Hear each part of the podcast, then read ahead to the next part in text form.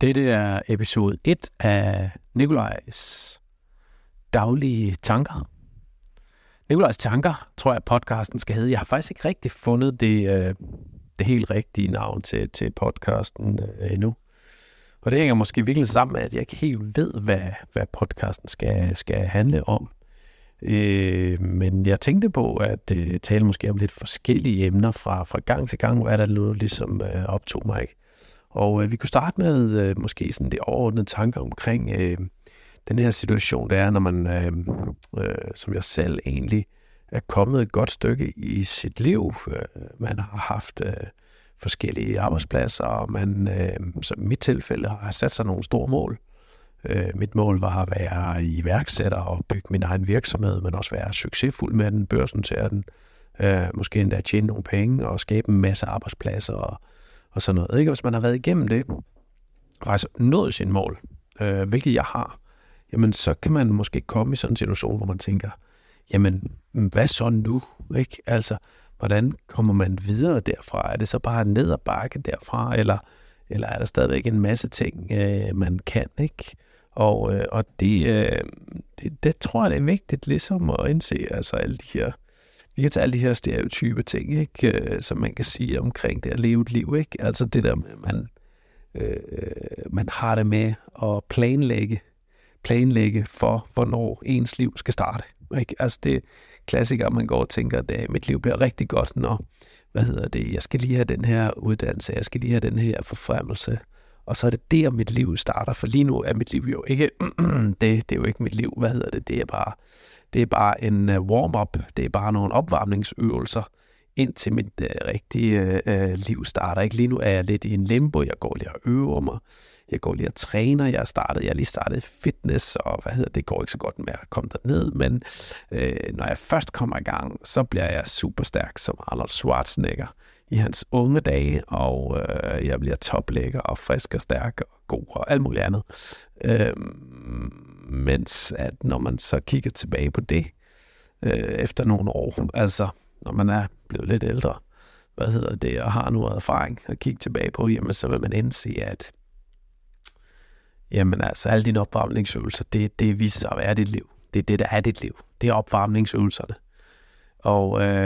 Og det, selvom man måske har, kan man sige, blevet voksen og fået børn og så videre, så er det ikke alle, der faktisk indser det. Altså, der er stadigvæk masser af min kendskabskreds af mennesker, som går rundt og, siger, planen er sådan og sådan, og så bliver det godt alt sammen. Men man kommer aldrig rigtig frem til det plan, det nu er, ikke? Hvad planen er? Man vil have sin egen virksomhed, eller man vil være stærk, eller tabe sig, eller man vil et eller andet, ikke? Og det er selvfølgelig også fint at have et mål. Det er jo slet ikke det. Altså det modsatte vil jo være skørt at sige, jeg er ligeglad med det hele. Jeg kan bare falde sammen. Men jeg tror, man skal bare indse, at det at have planen, det at kæmpe for planen, som ikke bliver til noget, det er altså at kæmpe benhårdt, men aldrig nogensinde blive stærk som Arnold Schwarzenegger. Det at kæmpe hårdt for at tabe sig 10 kilo, men aldrig nogensinde nå det. Det at kæmpe hårdt for at bygge en virksomhed op, eller få et godt job, eller ja, få sin uddannelse. Altså det, eller måske en kæreste. Det kan også være en kæreste, man går tænker og drømmer på, men man skal have en fantastisk kæreste. Og man ikke får det, men man måske har lidt nogle forhold en gang imellem fra den ene til den anden, og man kan sgu ikke lige finde ud af, at det er den rigtige, og det er den rigtige at sige. Jamen altså, så er det jo meget let at sige til sig selv, om det er bare lidt opvarmningsøvelser og så videre. Men det kan godt være, at det viser sig, at det er det, der er dit liv. Og så er det selvfølgelig vigtigt, at man ikke på et eller andet tidspunkt falder sammen i en skuffelse over det. Jeg tror, det er sådan, man kan indse livets realiteter og sige, jamen livet er en opvarmningsøvelse hele livet igennem. Og det er jo så en opvarmningsøvelse i rent faktisk at vide, at vi skal dø. Memento Mori, som en god ven skrev til mig i går. Og Memento Mori betyder jo, husk døden, husk du skal dø. Og det lyder selvfølgelig lidt morbidt. Og lidt klamt, fordi de unge mennesker siger, de bruger ordet klamt på en mærkelig måde. Jeg synes klam, det for mig refererer til noget, man spiser eller drikker. Hvad hedder det, som var klistret og ulækkert ind i munden. Man fandt ud af, at det var hestehud, man havde fået. Hvad hedder det? Det er klamt, vil man så sige. Og spytte det ud. Men de unge mennesker kan godt sige, at ja, alt muligt kan være klamt. En film kan være klamt, eller en klam følelse, eller klamt blad, fordi det bare var lidt dårligt. Så, men hvad hedder det? Det der Memento Mori, det kom faktisk, fordi at det der jo skete her i går, det var, at vi sagde farvel til Søren Pape fra Det Konservative, og det synes jeg var en forfærdelig. Det var en forfærdelig nyhed. Chokerende, vil jeg sige. Jeg blev ret chokeret over det, fordi at han står for mig som en ung og energisk og frisk fyr, som jeg rigtig godt kan lide. Jeg har haft lidt interaktion med ham, en lille smule. Ikke sådan, at jeg på nogen måde kan sige, at han var en nær ven, men en lille smule. Via LinkedIn, og på den måde fulgt ham. Så det er nok mere mig, der var follower, ikke, hvis vi kan sige det sådan.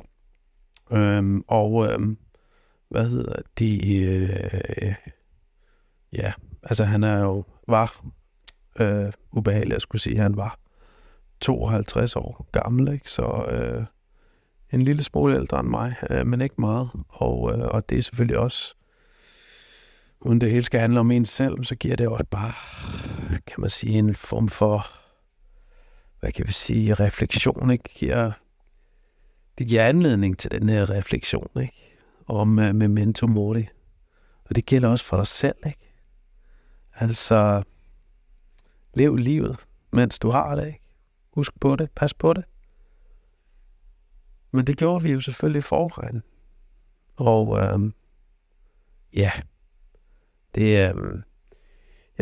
Jeg tror indse livets realiteter. Og lad ikke være med at sætte nogle planer. Jeg har fundet ud af, at det er vigtigt at sætte nogle planer og nogle mål. Mine nye mål og planer, jamen det er, at jeg kan rigtig godt lide at igangsætte og iværksætte og skabe arbejdspladser, skabe værdi til samfundet og skabe værdi til mig selv. Det skal da ikke være bleg for at sige. Jeg synes også, det er sjovt at lave en forretning, der går godt. Men altså det med at gå ind i virksomheder og skabe noget, det er jeg begyndt på her på det seneste. Jeg har købt en lille sundhedsvirksomhed med 11 ansatte og 11-12 millioner i omsætning.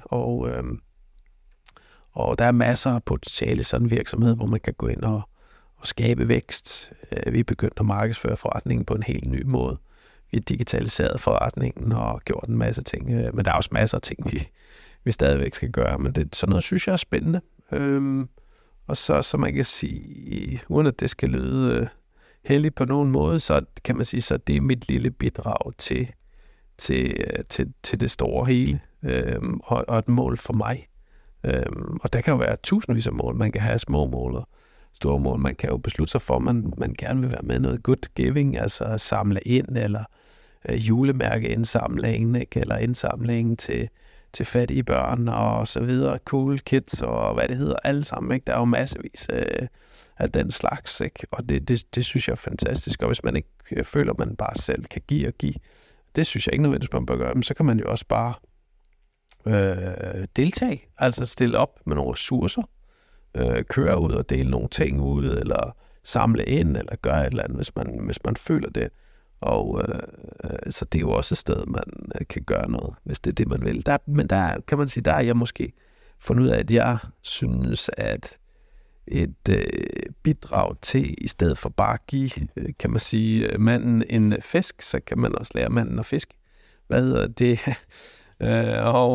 Jamen altså det her med, at hvis man får nogle mennesker ansat, hvis man er med til at ansætte bare en eller to personer mere i det danske samfund, så har det faktisk en kæmpe stor betydning.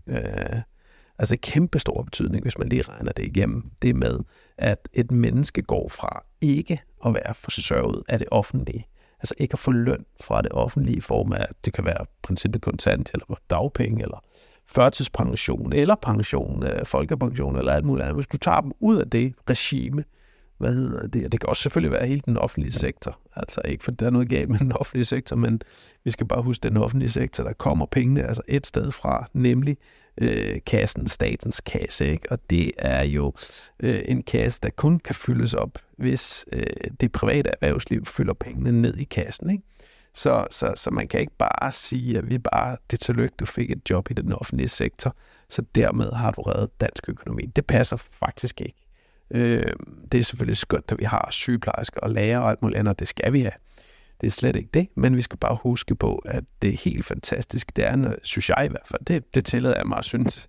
Så kan du selvfølgelig være uenig, men jeg synes, det fantastiske, det er, når vi lykkes med at bygge private virksomheder, der er egen lomme, egen kasse, altså private lommer, bygger noget op, som har råd til at lønne mennesker af egen lomme, altså det modsatte af statens lomme, nemlig private ejere. Du kan kalde dem kapitalister, hvis du vil. Du kan også kalde dem humanister, det synes jeg måske var bedre, fordi det er faktisk i virkeligheden dem, som bidrager til samfundets drift. Det gør de, fordi når de sælger noget, jamen så betaler man moms. Det gør min lille sundhedsvirksomhed for eksempel, ikke? Vi har lige betalt et ordentligt chunk moms her for 4. kvartal. Det er, fordi det er gået godt, og vi har solgt meget, og så betaler vi en masse penge. Det rører lige over til statskassen, ikke? Og når vi så har lidt tilbage, det har vi heldigvis også, det er jo ikke moms det hele, så der er også lidt, der ryger i kassen, altså det der hedder ex-moms-beløbet, ikke? Og ud af det, jamen der betaler vi en masse lønninger til mennesker, som arbejder ude på vores kontor i Glostrup og Valby og Lyngby og Roskilde og så videre, og hvad hedder det?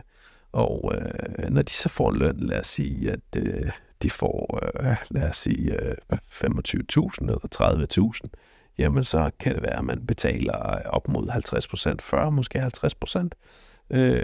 Af den løn, ikke? Så det kunne være 14.000 kroner, der så ryger direkte ned i statskassen. Og det er så hver eneste måned, og det her, det var kun for én medarbejder, ikke? Men vi er jo faktisk ikke færdige, fordi der er også hele den besparelse, som jeg nævnte før, nemlig at den person, der så får de her 25-30.000 i løn, de er jo også en besparelse for statskassen på den måde, at de lønner sig selv, og dermed så er der ikke blevet udbetalt 15.000 kroner i dagpenge, eller hvad det nu kunne være, andet tilskud, for nu kan vedkommende klare sig selv.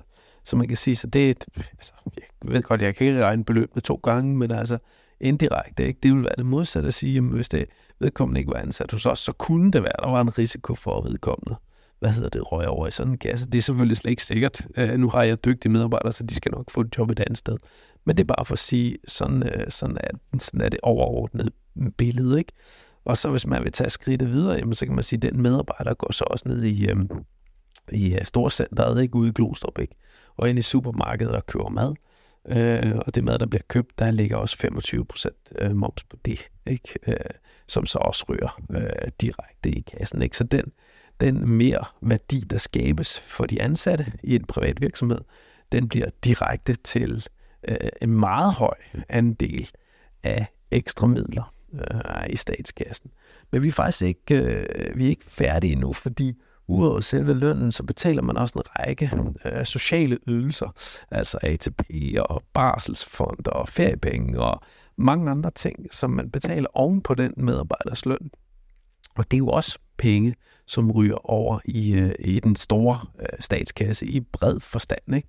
Selvfølgelig er pension, det er jo pension, men det er klart, jo mere vi putter i en privat pensionskasse, pensionsapparat, jo lettere bliver det jo for staten at skrue ned for det offentlige pension. Så det er jo også, altså, det er måske lidt indviklet at forstå for nogle mennesker, men det kunne være meget smart, hvis alle kunne forstå det her. Og hvor meget af det så, siger du så? Jamen, det er faktisk typisk 10%, og i nogle tilfælde mere, oven i den bruttoløn, der bliver betalt til medarbejderne, ikke? Så hvis vi bare i rundetal siger, at lønnen var, lad os bare sige 30.000, jamen så er det 3.000 kroner ekstra, at man er nødt til som virksomhed at betale til statskassen. Men vi er ikke færdige endnu, fordi nu havde vi jo så, som vi lige var enige om, en omsætning ex-moms, ikke? Og der trækker vi nogle lønninger fra, og så der er også noget husleje og andet, man trækker fra. Så kommer man frem til til et overskud i virksomheden, altså virksomhedens overskud. Og sådan et årets overskud før skat, jamen det skal faktisk beskattes med 22%. Og hvis man tager for eksempel en lille virksomhed som den, jamen hvis den tjener 1 million kroner, jamen så betaler du så ud af det 200 og i rundtal 220.000 kroner, ikke? Plus minus eventuelt underskud og så videre du har fra sidste år og så videre du måske kan trække fra. Men det er jo lige rundtal, sådan det er. Så længe du har, hvis du kører med overskud hver eneste år, så vil du betale de 220.000 kroner ekstra direkte ind i statskassen. Så derfor så har jeg det lidt sådan, det at køre nogle private virksomheder, altså bare du ansætter, ja, skulle jeg til at sige dig selv, så synes jeg egentlig som udgangspunkt, du er en succes. Altså kan du lønne dig selv og tage dig selv ud af den offentlige ligning og sige, jamen jeg skal sgu ikke have noget tilskud af nogen, jamen det synes jeg faktisk er en kæmpe succes. Og så stiger min jubelgrad her eksponentielt i forhold til, hvor mange flere end dig selv du kan ansætte. Altså når du ansætter den første mand, dame, MK, jamen så er det jo fantastisk, når du får råd til, altså du har en lille forretning, at du sælger møbler eller et eller andet nede i en lille butik, når du ansætter den første mand ud over dig selv, og du har råd til at betale en løn endda, jamen så starter hele den her ekstremt positive cirkel, som jeg lige har fortalt dig om. Og det er, altså, det er svært, tror jeg, for mange mennesker at forstå, hvor ekstremt positivt det er for samfundet, at du i din lille møbelbutik bare har en ekstra mand, som du lønner, og som du tager ud af den ligning, at det offentlige risikerer at skulle stå og have ansvaret for vedkommende, men nu i stedet for klare sig selv. Og man kan sige, at hele det økonomiske regnestykke, der har jeg jo så også i virkeligheden set bort fra den meget, efter min mening, meget vigtige moralske del af det, ikke? Altså, eller kan man sige personlige motivator, det er at kunne sige til sig selv, hey, jeg klarer mig selv. Altså den person, du tog ind. Lad os sige, det var en person, som du hjalp, fordi vedkommende var ledig. Så okay, jeg tager chancen. Jeg tager den her person ind, ikke? Men så har du taget en person ud af en situation, hvor du i virkeligheden, altså hvis du forstår hele det her regnestykke, føler måske, men jeg er måske en lille smule til belastning, ikke? Jeg kan sgu ikke selv fundet noget job og sådan noget.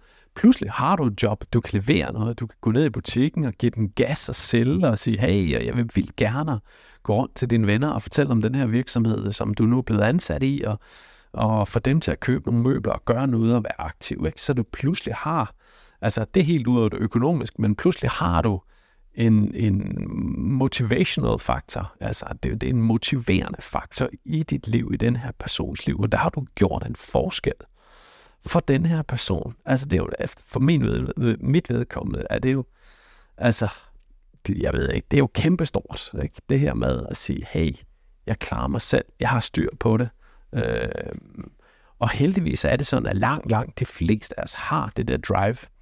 Det er meget skægt, jeg kan se det fra min egen børns side nu her, ikke? At begge mine børn, jeg har en på 16 og en på 18, ikke? De synes, det er sjovt at tjene deres egen penge, og der var kæmpe stor forskel på at tjene sine egne penge på ærlig, redelig vis, på markedsvilkår, i forhold til bare at gå hen til sin mor eller til sin far, og så få et eller andet. Uantastet også om det man får af sin mor, det er fordi man har, du ved, vasket vinduer, eller der står forskel på at pudse vinduer for eget hjem end for et andet hjem, og det må jeg tage som udtryk for, at man ligesom har det der drive med at gøre ting på markedsvilkår, altså markedskapitalismen, ikke? Altså den er på en eller anden måde forstået, tror jeg, i vores samfund af mange, ikke? At sige, jamen, jeg tog en pris. Hvis jeg tager en for høj pris, altså, det koster Det koster 5.000 at puste dine vinduer, ikke? Altså, så er der ikke nogen, der vil. Og hvis det lykkes med at få et job, så har jeg måske i virkeligheden ikke snydt, men jo, det har jeg måske, vedkommende, ikke? Men hvis jeg kun fik 50 kroner for det, ikke? Så er det sgu, så har jeg nok gjort det lidt billigt, men der, hvor man så bliver enig og siger, okay, du er 16 år, ikke? Du får 200 kroner for at vaske vinduer, ikke? Det tager jo 3-4 timer, ikke? Okay, ikke så høj timeløn, men alligevel meget fint, ikke? Så, ja, og det hele den forståelse, den synes jeg er fantastisk at få lov til at være med til. Ja, det er et lille bitte omfang, vi taler om her, ikke? Så min tidligere virksomhed, Smart Guy, der var vi jo en del ansatte. Vi kom vel op på 400 måske sågar endda på et tidspunkt, ikke? Hvor vi havde en masse folk på lager i Danmark, og så havde vi også på et tidspunkt en masse folk på lageret og i lager og logistik nede i Polen.